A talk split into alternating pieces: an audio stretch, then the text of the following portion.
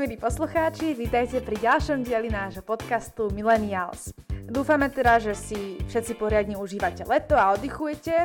Najlepšie možno s kávičkou v ruke, čím teda chcem naznačiť, že dnešná epizóda bude tiež súvisieť s kávou, No ale inak, Sári, my by sme už fakt mohli na tú kávu zájsť konečne. No, my môžeme skočiť na kávu, ale čo sa my dneska budeme rozprávať 40 minút o káve, lebo ja teda nie som nejaký veľký kávičkár. No ani ja, ale preto sme si dnes pozvali mladého a veľmi úspešného kávičkára, ktorý o káve vie rozhodne veľa. E, Michal Molčan je zakladateľom a šéf-redaktorom magazínu o kávovej kultúre Standard, ktorý vyhral 3 roky po sebe ocenenie za najlepší magazín o káve na svete. Vychádza v štyroch jazykoch a zoženiete ho viac než v 80 krajinách sveta. No a takisto je Michal eh, členom zoznamu Forbes 30 po 30. Čiže vlastne my tu dnes máme hviezdu svetových rozmerov. Tak ahoj Michal. No to hviezdou svetových rozmerov si nie som istý, ale ahojte a veľmi ma teší. Tak máš svetový časopis, tak si aj ty. Ďakujem.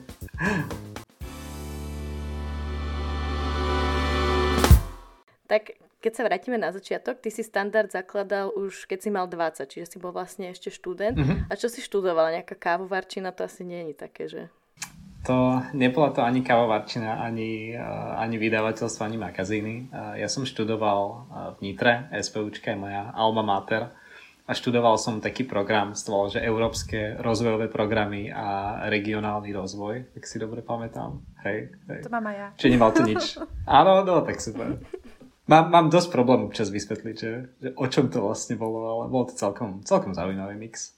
Lebo ja keď si predstavím takého typického kávičkara, tak si predstavím takého staršieho pána, už stredného veku, takého fúzikatého a nie teda 20-ročného mladého študenta. To si ako vôbec stíhal popri škole, že si písal aj seminárky, popri tom si písal aj nejaké články do magazínu, alebo, alebo ste boli na to viacerí? Hej, ako ja ani nie som, ani som nebol uh, taký, že, že kávový profesionál, že to, to, to by som prenechal uh, iným a podstatne fundovanejším ľuďom. Rov, rovnako aj čo sa týka písania, tiež nikdy, no zo, zo slohov a z diktátov som nikdy nejaké veľmi dobré známky nedostával, čiže, čiže ani to písanie mi ako veľmi nešlo, ale mne sa, mne sa práve páčila taká tá, tá, tá marketingová, tá biznis stránka a jednak ako založenia si vlastného projektu a zároveň sa mi veľmi páčil ten, ten svet okolo kávy a kaviarní, lebo tak na škole som sa rád v kaviarniach zašíval a veľmi sa mi páčilo mať nejakú takú pro- produktívnu výhovorku, ako byť súčasťou tej komunity a toho sveta a môcť tam tráviť teda viacej času a nemať z toho zlé svedomie. Takže, takže na, na, tej, na tej škole,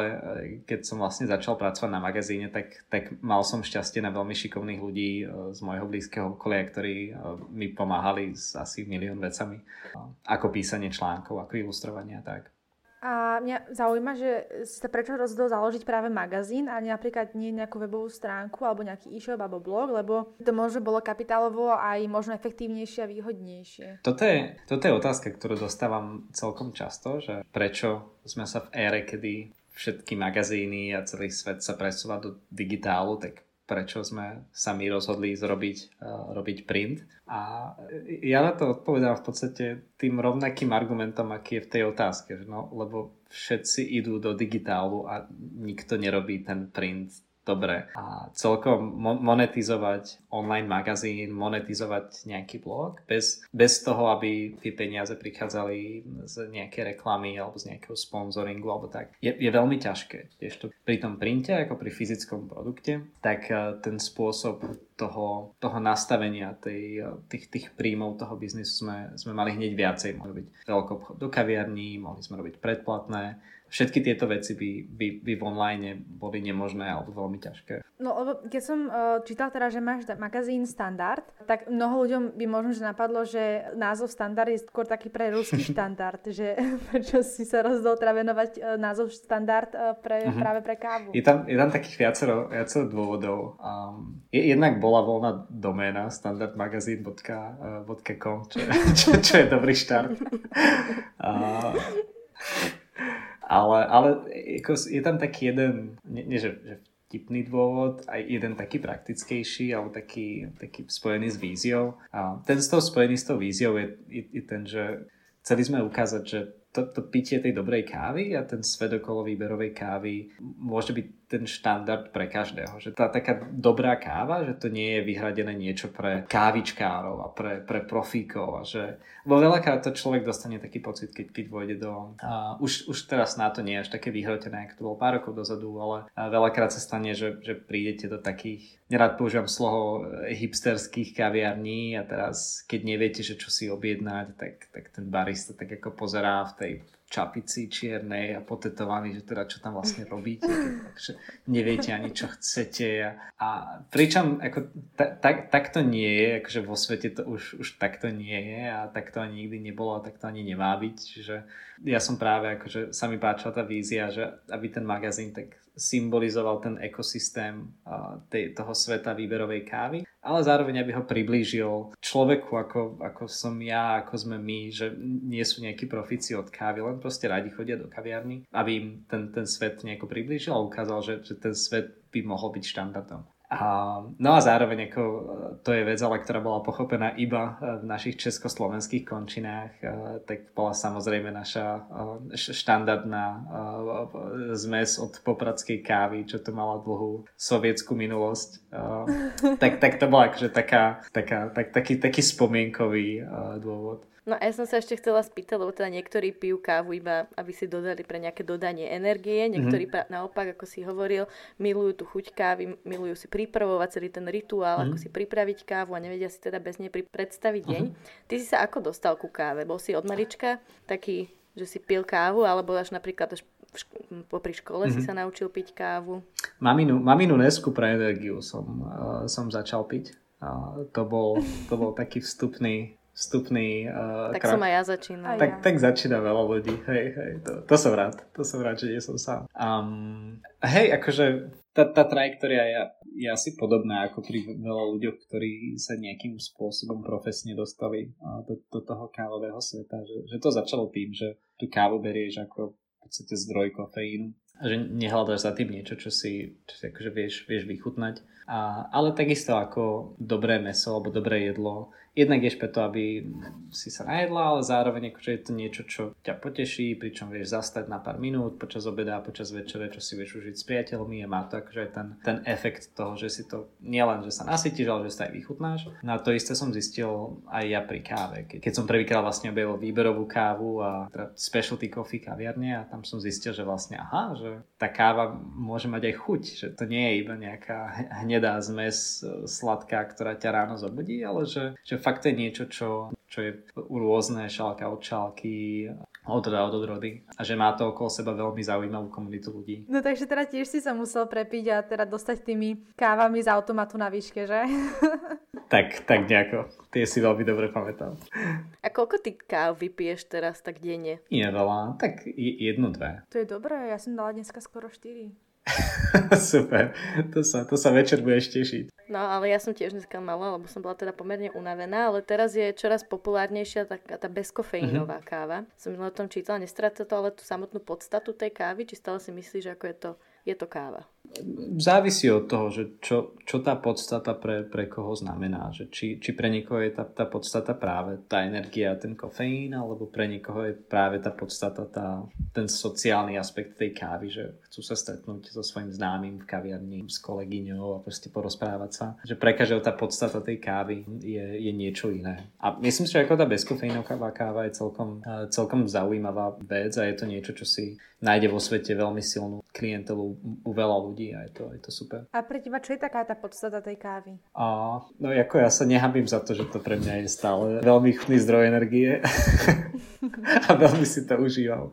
Ale mne sa, mne sa, mne sa najviac páči, pre mňa je tá, tá podstata ten, ten ekosystém, ktorý mi tá káva pomáha objavovať a pomáha byť, byť jeho súčasťou. Ja mám strašne rád ten moment, keď pôjdeš do nejakej novej kaviarne, keď si niekde v zahraničí, či pracovne alebo necovne a teda cítiš tam tú takú dobrú energiu, cítiš tam tú dobrú atmosféru. A je to, je to také niečo iné, ako keď si to porovná s nejakým barom alebo krčmou, čo, čo tiež sú miesta, establishmenty na, na isté typy, typy udalosti, isté typy večerov, ale keď, keď máš krčmu, kde je veľa ľudí a je tam proste zábava, tak tá atmosféra je, je, je fajn, ale je veľmi, veľmi ovplyvnená tým stimulantom, tým alkoholom, istým smerom. Čo kaviarne to majú tiež, lebo chemický kofeín je tiež, tiež stimulant, ale ten stimulant to ovplyvňuje takým, takým iným smerom, ako, akým ten alkohol. A teraz nechcem hovoriť, že kaviarne sú neviem, intelektuálnejšie alebo niečo, že lepšie ako bary alebo kač mi to vôbec nie, sú, sú iné, ale mne sa veľmi, veľmi páči byť, byť v tom prostredí, kde, kde vidím, pôjdem do kaviarne, vidím ľudí, ako tam pracujú, pracujú na laptopoch, začínajú nejaké nové projekty, riešia nejakú seminárku do školy, riešia, že je to také kreatívnejšie, také produktívnejšie. Veľmi sa mi na káve páči práve to prostredie, ktoré mi umožňuje um, objavovať. No a myslíš si, že výber kávy ukazuje čiastočne charakter ľudí, že napríklad optimisti majú radi takúto kapučínko a takí tí nervózni ľudia, že veľmi obľúbujú také tie rýchle rýchle malé smrťáky? To si myslím, že vôbec nie je pravda. To si myslím, že je také... Akože neviem, že či sú na to nejaké re- relevantné uh, akademické štúdie, ale to mi, to mi príde také, také zbytočné uh, škatulkovanie. Mm-hmm. A, a, už, a už vôbec také, že, že nemôžeš si do kávy dať cukor, alebo nemôžeš si do kávy dať mlieko, alebo vlastne musíš si vypýtať správnu veľkosť espressa. Že... Čiže nemyslíš si, že k- mlieko kazí tú chuť kávy, áno? Teraz som mal také espresso na benzínke s cukrom a mliekom, ktoré som si úplne, úplne užil. Takže ty piješ kávu aj s cukrom, aj s mliekom? Uh, keď som na benzínke, tak áno. No ako sa podľa teba naša generácia takých 20-30 ročných stavia ku káve? Myslíš si, že na tú takú dobrú kávu treba vyzrieť, že ako napríklad pri víne, že ako sme sa vlastne bavili, že pri víne sa aj hovorí tiež, že sa ho musíš prepiť, aby si ho vedel oceniť? Mm-hmm. Že je to tak aj pri káve napríklad? Mm, myslím si, že nie. Ako káva má tú výhodu, že ju v podstate môžeš piť, piť kedykoľvek, bez ohľadu na vek, bez ohľadu na vierovýznanie, bez ohľadu na, na rôzne iné kultúrne nejaké špecifika, že tak tá káva je veľmi taký nechcem povedať, že neškodný produkt, ale že nemusí to byť niečo, čo môžeš začať objavovať iba keď máš nad 21 v Amerike alebo nad 18 u nás a keď akože nie, nie si um, nežiš na Blízkom východe a tak ďalej. Uh, že tá káva je v tomto taká, taká prístupnejšia komukoľvek. A ako, ja si myslím, že čo, čo je dôležité, je možno taká, alebo nie dôležité, ale čo je fajn, je taká otvorená hlava, že um, káv je veľa, um, tých, tých metód prípravy je veľa takisto ako keď, keď celý život piješ iba, iba ľahké biele víno a nikdy si nemal nejaké, uh, nejaké fortifikované víno, nejaké portské a teraz ti niekto naleje portské a povie ti, že to je víno a ty sa z toho napiješ a povieš, že fuj, že toto nie je víno, veď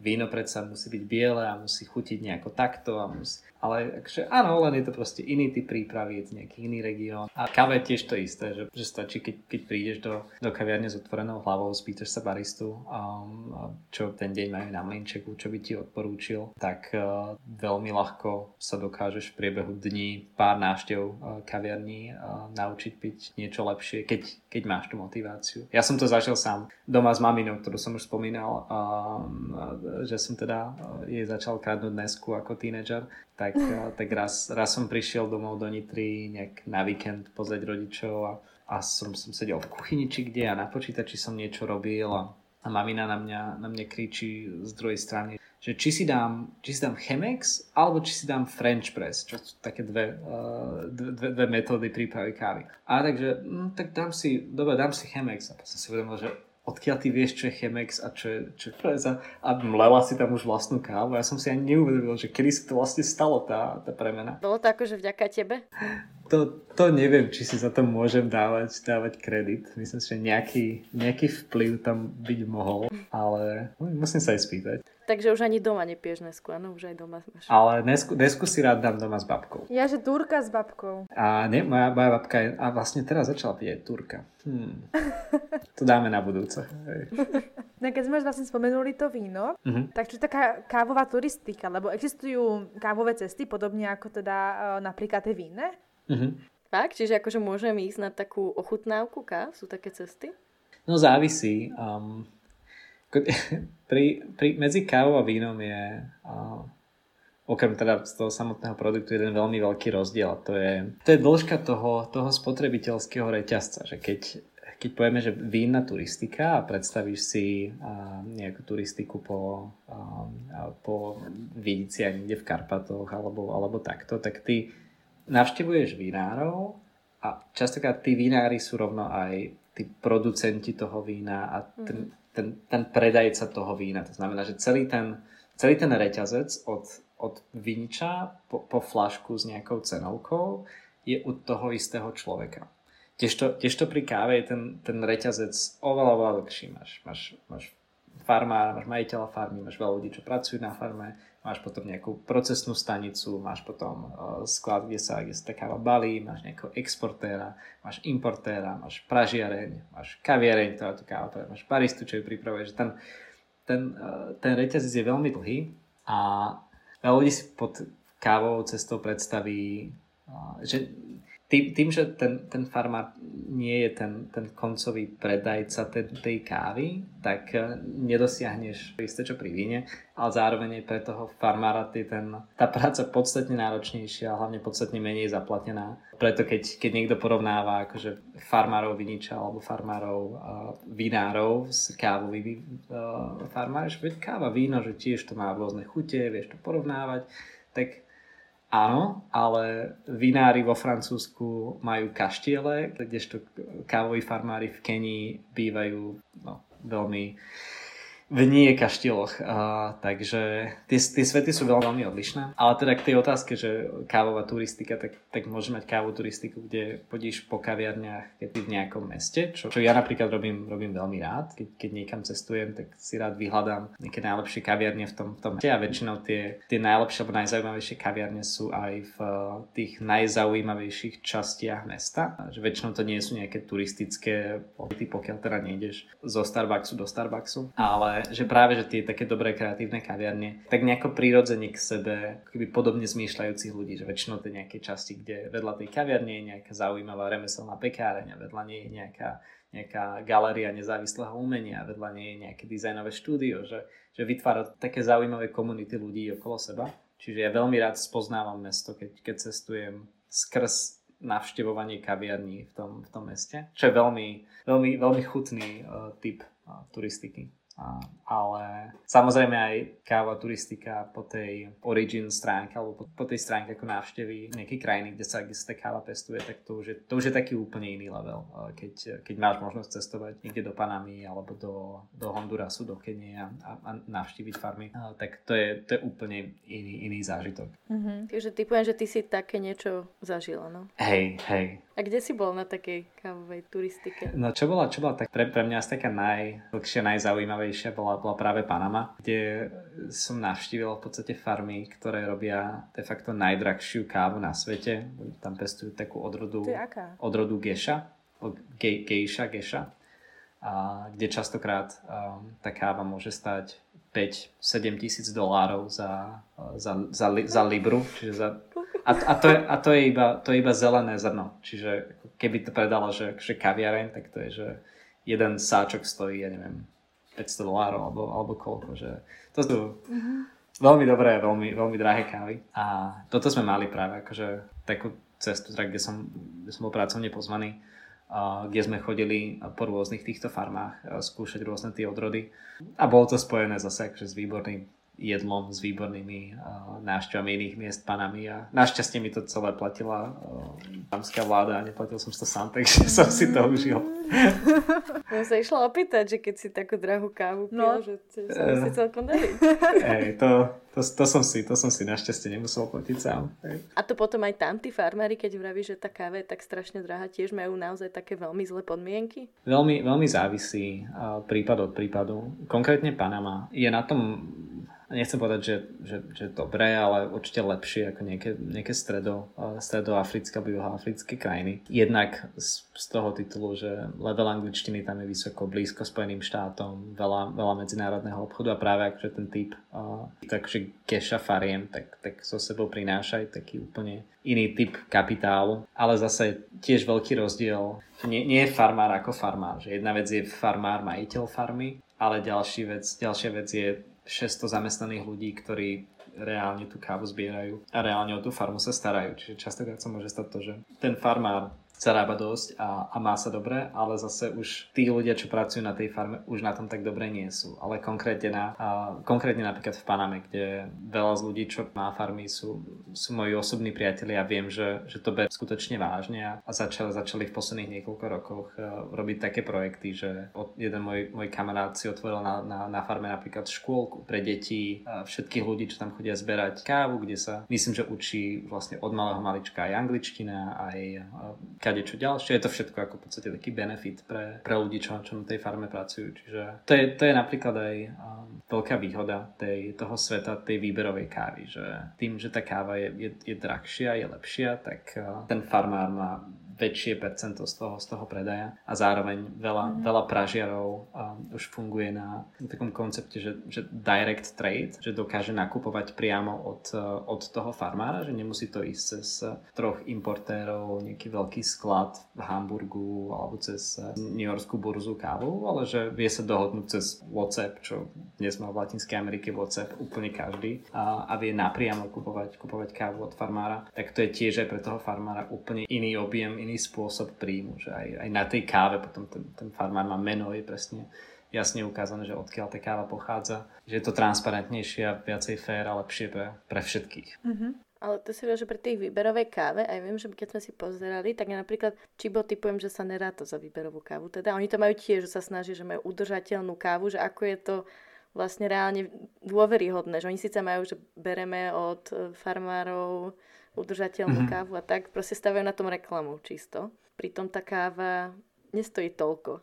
Hej, ono, celkovo ten, ten pojem výberová káva ja fakt nemám rád, lebo si myslím, že je častokrát um, viacej kontraproduktívny ako, ako nápomocný, lebo výberová káva, alebo teda specialty coffee, výberová káva je akože iba taký voľný slovenský preklad, a je jasne definovaný typ kávy. Je to typ kávy, ktorá musí mať minimálne 88 alebo 89 bodov v cuppingu, akože v profesionálnom ochutnávaní tej kávy, čiže musí byť akože ohodnotená na istý počet bodov od, od profesionála, ako quality gradera ktorý, ktorý kávy nakupuje, ktorý ich hodnotí.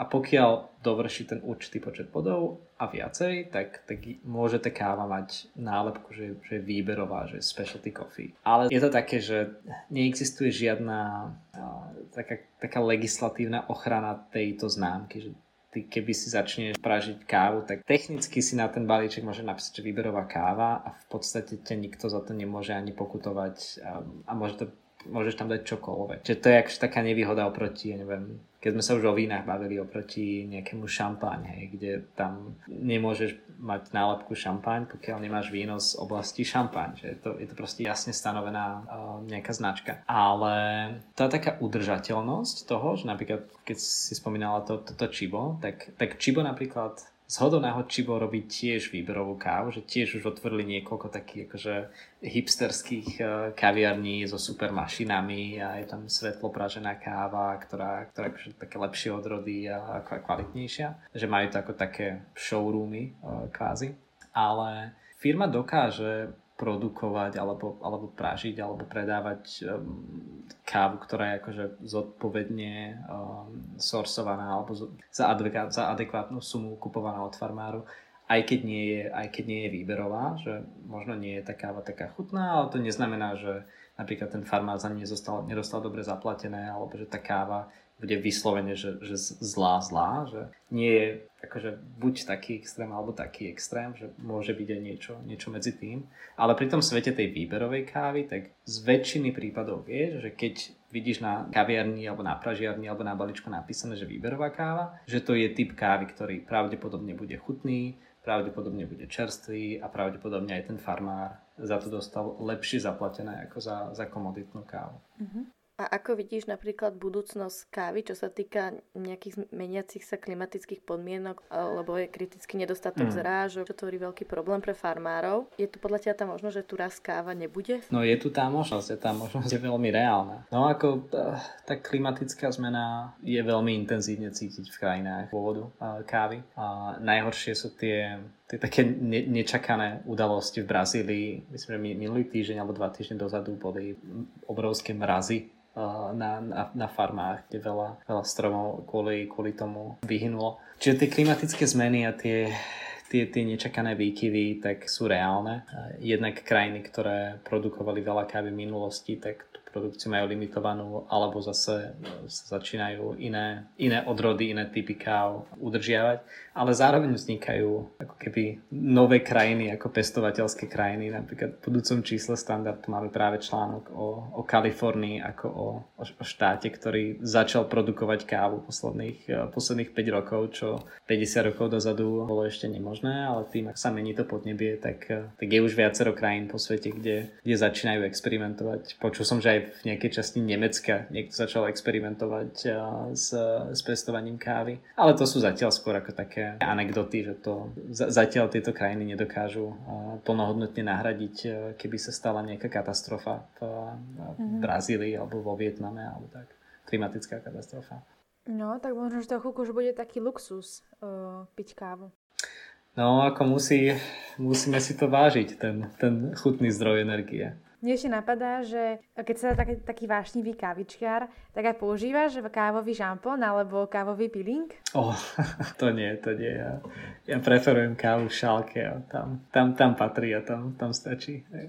Lebo už teda taká, taká aroma kávy už naozaj je skoro v každej kozmetike. No. Ej, a to je, to je väčšinou také. No aj do, aj do gastra to veľmi preniká. Tak keď sme čili, tiež bola kedy vôbec a teraz už máš čili v mhm. čokoláde, mm. aj, aj káva, rôzne kávové omáčky. Hej. Ja som tamto konzervatívny. Hej. Takže ty zostávaš pri káve tak, v šálke. No. Káva má byť káva. Hej, ja si, ja si užívam takú, aká je. Hej. A čo sa týka napríklad Slovákov a kávy, lebo my nie sme nejakí už v minulosti nejaký taký ako Taliani, taký kávopíči, mm. to môžem tak povedať.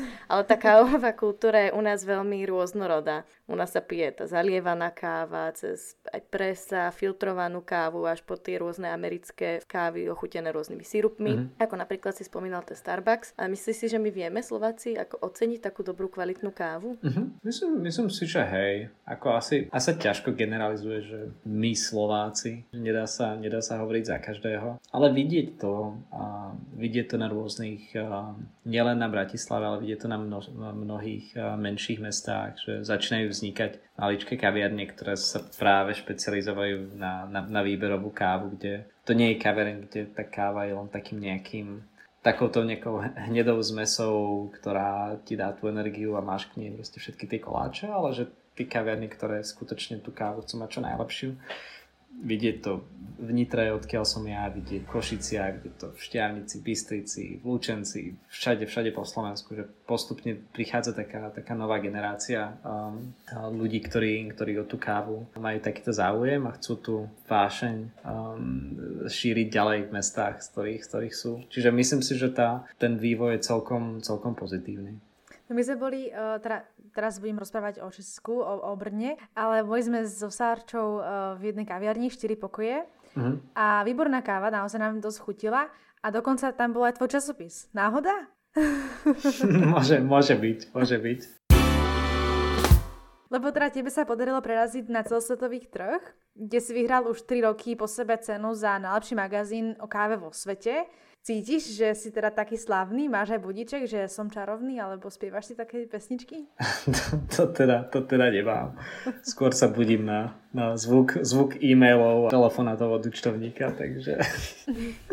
A keď si vlastne vezmeme taký aj trh s magazínmi o káve, o printové magazíny, mm-hmm. uh, tak máš aj nejakú konkurenciu? Či teda máme to nejak chápať, že si bol teda prvý a teraz zároveň najlepší? Lebo keď sme sa vlastne rozprávali o tom, že málo ľudí robil vlastne printové magazíny, mm-hmm. ale veľa ľudí prechádza do tých internetových uh, alebo blogov alebo tak. Mm-hmm. Uh, no ako jasná, konkurencia určite je. Na, na začiatku, keď, keď sme standard začínali, tak um, tie kávové magazíny, čo boli, a to teraz nehovorím ani tak o Slovensku, alebo, alebo o Čechách. Tu žiadny kávový magazín nebol, ale mňa, mňa práve ako zaujímalo spraviť ten magazín primárne v angličtine a primárne um, ako, ako medzinárodný projekt. Tak tam bolo niekoľko uh, takých titulov, ktoré už roky fungovali, naj, najmä v Amerike alebo v Austrálii.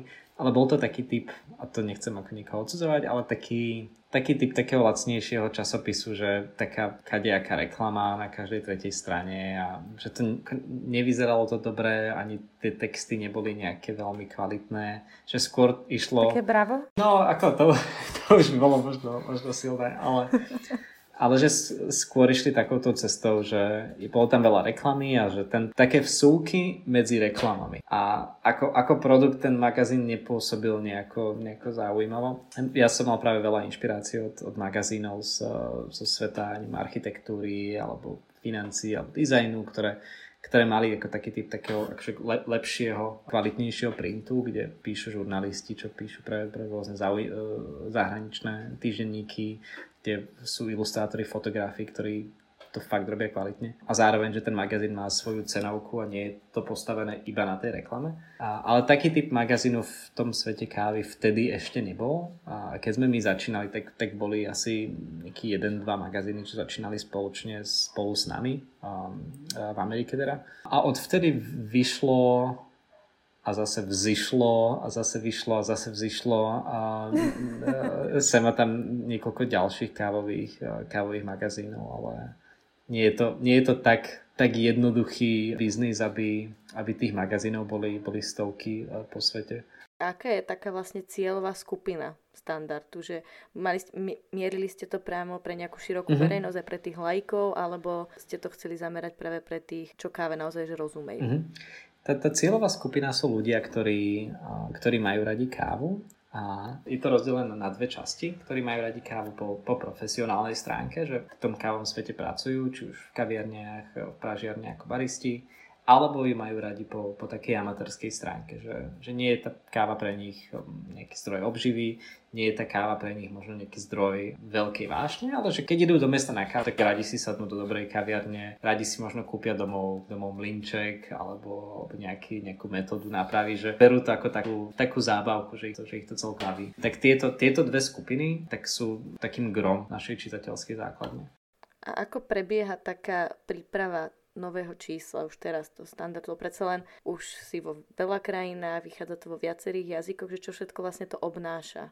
Ten, ten proces uh, sa, sa, sa vyvíja uh, číslo od čísla a najmä teda tie prvé roky to bola dosť veľká pankačina a do istej miery stále, stále je. Um, ale vychádzame teda kvartálne, uh, že máme akože to ohraničenie, že musíme tie čísla vydávať v nejakej, nejakej frekvencii. A teraz, teraz už sme v situácii, kedy také tie hlavné obsahové články, nejaké témy toho čísla vieme plánovať mesiace dopredu, že pomaly rok dopredu si naplánujeme nejaké také hlavné, hlavné články, hlavné témy tých čísiel. No máme, my sme ako tým, aktuálne 7 členný tým, ale žijeme v 7 rôznych krajinách a 6 rôznych časových pásmach teraz, takže... Musíte mať zaujímavé meetingy. Hej, no ako, a my sme tak fungovali vlastne ešte, ešte spred pandémie. To nie je niečo, čo, čo by bolo spôsobené pandémiou, ale ja som, ja osobne som veľkým zástancom ako remote pracovného prostredia a práce a v podstate ako standard tak, tak fungujeme od, od začiatku. Čiže sme ako maličký tým, ale myslím, že pracujeme celkom efektívne máme ako podelené úlohy v týme v rámci, že kto je kreatívny riaditeľ, kto je, kto je editor. No a okrem, okrem toho core týmu tých, tých 7 ľudí, tak máme niečo vyše 100 fotografov, ilustrátorov, spisovateľov, ktorými pracujeme na takej freelance ad hoc bázi, že niekto, niekto prispieva keby pravidelne do každého čísla s nejakým typom článku, s niekým pracujeme raz do roka, s niekým pracujeme iba raz a už, už nikdy. Čiže, čiže to, sa, to, sa tak, to, sa tak, to sa tak organicky vyvíja vyvíja. A každé číslo má teda takú rovnakú schému alebo rovnaký um, typ, typ obsahu a celá tá idea obsahu standardu je ako keby vytvoriť takú personifikáciu tvojej obľúbenej kaviarne. Že keď, keď vojdeš do svojej obľúbenej kaviarne, napríklad, ak si spomínaj tie 4 pokoje v Brne, tak vojdeš dovnútra, vidíš, vidíš bar, na bare vidíš uh, kávovú mašinu, nejaké mlinčeky, nejaké tieto technické veci, že tú takú tú geekovskú časť, takú tú mechanickú, takú tú profesionálnu. Potom tam vidíš tých baristov a tú obsluhu, ten stav, že vidíš tých tých, tých ľudí, súčasť toho sveta, tých kariérnych baristov, tých ľudí, čo profesionálne. Vidíš tam tú prípravu tej kávy, tú pohostinnosť, tie všetky rituály. Vidíš tam zároveň hosti v tej kaviarni, ktorí nemusia byť vyslovene nejakí kávoví nadšenci alebo kávoví profesionáli. Sú to ľudia, sú to umelci, sú to neviem, podnikatelia, sú to študenti, sú to um, ktokoľvek, ktorí sa tam proste stretnú v tej, v tej kaviarni, aby sa spolu rozprávali vidíš tam interiér, vidíš tam e, súčasťou toho sveta je nejaká hudba, nejaké svetlo, nejaký, nejaký dizajn, že celá tá kavereň je taký maličký ekosystém, že či už je to od tých strojov, cez tých baristov, tých hostí, cez e, nejaké sedenie, cez interiérovú architektúru a tak ďalej. A ten obsah standardu má každým číslom ako keby dokonale personifikovať tento svet v istej podobe článkov. Čiže keď vojdeš do nejakej dobrej kaviarne a nerozumieš úplne presne, že teda a v čom, v čom je to iné a prečo je tá káva takáto a prečo ju robíte takýmto zvláštnym spôsobom a prečo stojí trošku viacej, tak my chceme, aby barista ukázal na standard a najlepšie podal ho tomu návštevníkovi, že, že pre, prelistuj si toto, iba si to prelistuj a, a dostaneš ten feeling, že teda voč tu bieží. A ako si vlastne, ty si spomínal, že ste sedemčlenný tým, ako si našiel tých správnych ľudí. Ty poviem teda, že to nie sú asi Slováci, že si rozhodol, že ty budeš v mojom týme. Ja som, ja som jediný Slovák v týme teraz a zároveň som, som aj najmladší teda člen týmu. Ako som k ním prišiel, no časť týmu tak nejako pri, prišla ku mne alebo prišla k nám, že ako to častokrát býva, tak veľa, veľa vzťahov, veľa spoluprác vznikne z iných spoluprác e, veľmi, veľmi tak organicky ozaj, ozaj rôznorodo. Um, od, od Liuka, ktorý um, je náš editor, nie austrálčan, ale žije, uh, žije vo Veľkej Británii, tak on je manžel jednej mojej kamarát, jednej mojej známej, už teraz kamarátky, ktorá pre nás písala článok v treťom čísle a cez ňu sme sa spoznali s Ľukom a on potom pre nás začal pracovať. Potom Toshiho, ktorý u nás šéfuje japonskej verzii standardu, tak on je Japonec, ktorý žil v Amsterdame a čítal standard od prvého čísla a keď ja som mal ambíciu ísť vydávať standard v japončine, tak, tak on mi napísal, že, že je náš čitateľ akože toho anglického čísla, že, že aj akože prekladá, že keby chceme pomôcť s nejakými um, článkami alebo tak, tak nám môže pomôcť s prekladom. Tak začal pracovať ako taký part-time asistent a po pár týždňoch sme sa dohodli, že, že či si vlastne nechce zobrať na starosť celý projekt japonského standardu a On vtedy uh, opustil dobre platený job v Amsterdame a s manželkou a s dieťaťom sa presťahoval naspäť do Japonska, aby uh, u nás riešil japonský standard. Kedy som si povedal, že pokiaľ to teraz poseriem, tak mám na starost, na, tak mám na zodpovednosti minimálne jednu Japon... Celú rodinu. Tak mám minimálne jednu japonskú rodinu. Čiže veľa, veľa z tých vzťahov prišlo tak, tak nejako organicky. Hej. Čiže vlastne tie čísla sa nelíšia podľa toho, ako kde vychádzajú. Ono to je vždy jeden ak ten prekladáte do rôznych jazykov. Čiže nezáv- nezávisí to od toho, od tej oblasti, kde ten štandard vychádza. Napríklad, že ten japonský je iný ako napríklad ten v angličtine.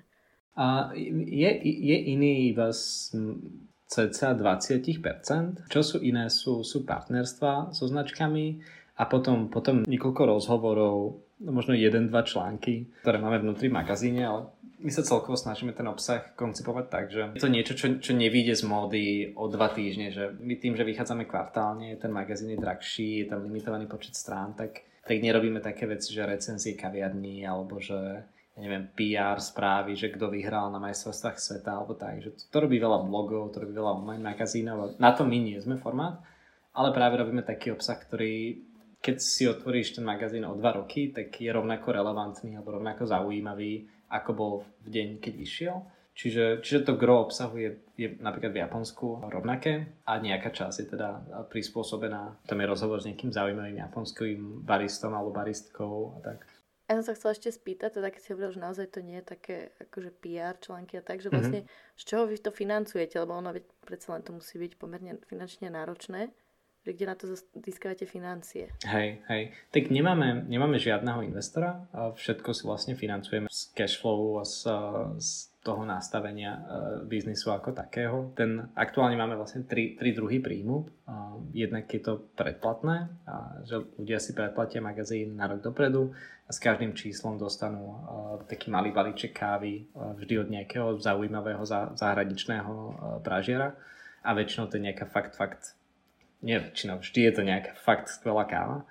Čiže predplatné je pre nás také, také gro, gro toho príjmu. Zároveň to je aj ako po tej biznisovej stránke úplne najefektívnejšie, lebo pre nás jednak to peniaze dopredu, lebo ten človek zaplatí predplatné dopredu a zároveň tam nie je žiadny sprostredkovateľ, žiadny distribútor, ktoré by sme museli za to, za to platiť. A koľko máte predplatiteľov? Sorry, že ti do toho skáčem. Len... Uh, máme, máme aktuálne 6,5 tisíca predplatiteľov, mm-hmm. čo, je, čo, je, čo je veľmi, veľmi fajn. A, a okrem teda predplatného, tak, tak máme veľký obchod, že pracujeme s, s kaviarňami, nejakými magazínovými um, obchodmi, a zároveň máme partnerstva, že každé číslo má v podstate reklamu. Každé číslo má jedného exkluzívneho sponzora a niekoľko menších partnerov, kde ten, ten design týchto partnerstiev tak, tak robíme my pre tých, pre tých partnerov, že, že to sedí vizuálne a obsahovo so zvyškom magazínu, ale zároveň je jasné, že to je ako keby partnerstvo, že nie je to... Ne, ne, ne, veľmi nemám rád taký tý, takú tú natívnu reklamu a to, keď je, mm-hmm. keď čítaš nejaký časopis a dočítaš článok a na konci toho článku zistíš, že aha, tak toto vlastne bolo zaplatené nejakou firmou a že to nebolo úplne objektívne, že mali sme veľa ponúk na takýto typ nejakej natívnej reklamy a to, to, to, to fakt uh, nemám, nemám rád. A keď sa teraz vlastne bavíme o tom financovaní, tak keď ste zakladali, teda, keď ste išli dať ten prvé mm-hmm. číslo, tak to ste ako vlastne finančne utiahli? To ste asi tiež predpokladám mali už nejaké, ešte predtým mali ste nejakého investora asi, alebo ako ste to mali vymyslené? Nie, nie. A to som financoval zo svojich úspor, ale ten vstupný kapitál v podstate v podstate nebol veľký. Akože ja som mal fakt šťastie, že veľmi veľa ľudí v mojom okolí, od, od rodiny, od, uh, od mojich známych, od uh, mojej vtedajšej priateľky, od, akože veľmi veľa ľudí z môjho okolia nám pomáhalo tvoriť tie články, že jeden kamoš nám uh, nafotil nejaký článok a ja, ja som za to zobral na pivo. Jedna kamoška nám napísala nejaký článok, za to sme sa išli niekde nájsť. Takže ako bolo tam veľa takýchto, takýchto bartrových spoluprác tých, uh, v, tých, v tých počiatkoch. A zároveň tá kapitálová investícia, web som si spravil sám a jediná kapitálová investícia bolo vytlačiť tisíc kusov magazínov. Keď sme vytlačili tisíc kusov magazínov, a predali sme tisíc kusov magazínov, tak sme vytlačili 1500 magazínov. Keď sme potom predali 1500 magazínov, tak sme vytlačili ďalších. Že, že aj napriek tomu, že je to fyzický produkt, tak si to nevyžadovalo nejakú veľkú kapitálovú investíciu na začiatku, okrem teda zaplatenie proste tých tlačových nákladov a niekoľkých prevádzkových nákladov. A ako ste sa vlastne potom dostali do tých svetových rozmerov z toho prvého čísla? Uh-huh. A na to asi nie je nejaká jednoduchá odpoveď. Tak bolo to taká taká kombinácia asi viacerých nejakých aktivít, eh, čo sme robili. Keď nám vyšlo prvé, prvé číslo, najprv teda vyšiel standard eh, v česko-slovenčine, že čas bola v češtine, čas, čas slovenčine. Ale už vtedy, keď vyšlo to prvé číslo, tak už vtedy sme vlastne pracovali na tom prvom anglickom čísle. A to prvé anglické vyšlo dva mesiace potom československom. A ten časový rozdiel tam bol preto, že keby sme vyšli von s tým prvým československým a niekto by si to nekúpil a všetci by povedali, že to je úplný shit, tak by sme to aspoň pokašľali, tak by sme to aspoň pokašľali u nás doma a nič veľké by sa nestalo. Čiže bol to, bol to taký beta testing toho, toho nápadu. No ale teda našťastie nejakí ľudia si to kúpili a bolo to, bolo to veľmi fajn, takže tak sme to pokračovali. No a čo, čo ja považujem za tak celkom dôležité, tak v tom začiatku bolo jednak naviazanie spoluprác s nejakými známejšími kávovými značkami, ktorí nám pomohli tým dať kredibilitu, že boli v magazíne ako partner, tak veľa ľuďom ukázal, že aha, tak keď im dôveruje takáto veľká značka, tak pravdepodobne to bude niekto dobrý. A rovnako sme robili aj také, také launch party toho prvého čísla, jedno v Berlíne a jedno v Londýne, kde sme pozvali akože zaujímavých ľudí z tej, z tej kávovej branže z toho, z toho mesta, tú komunitu. A práve akože tie miesta, kde sme tie, tie launch party zrobili, tak, tak tiež proste nám to boli partnerstva úplne bartrové že sme nemuseli nikomu nič zaplatiť a bolo to úplne proste super. A to nám práve tiež pomohlo dať dostať takúto kredibilitu, že aha, tak keď keď ten magazín má, akože má takú otváraciu party v Prufroku v Londýne alebo v Barne v Berlíne, tak pravdepodobne to bude teda niekto dobrý, tak pravdepodobne by som tam mal ísť, pravdepodobne by som si to mohol kúpiť. Čiže to bolo také, také prepožičenie si tej kredibility od, od tých našich partnerov. Čiže to bolo na začiatku podľa mňa dosť také nápomocné. Mm-hmm. My sme vlastne už tak trošku rýchlo prešli vlastne celý ten náš rozhovor.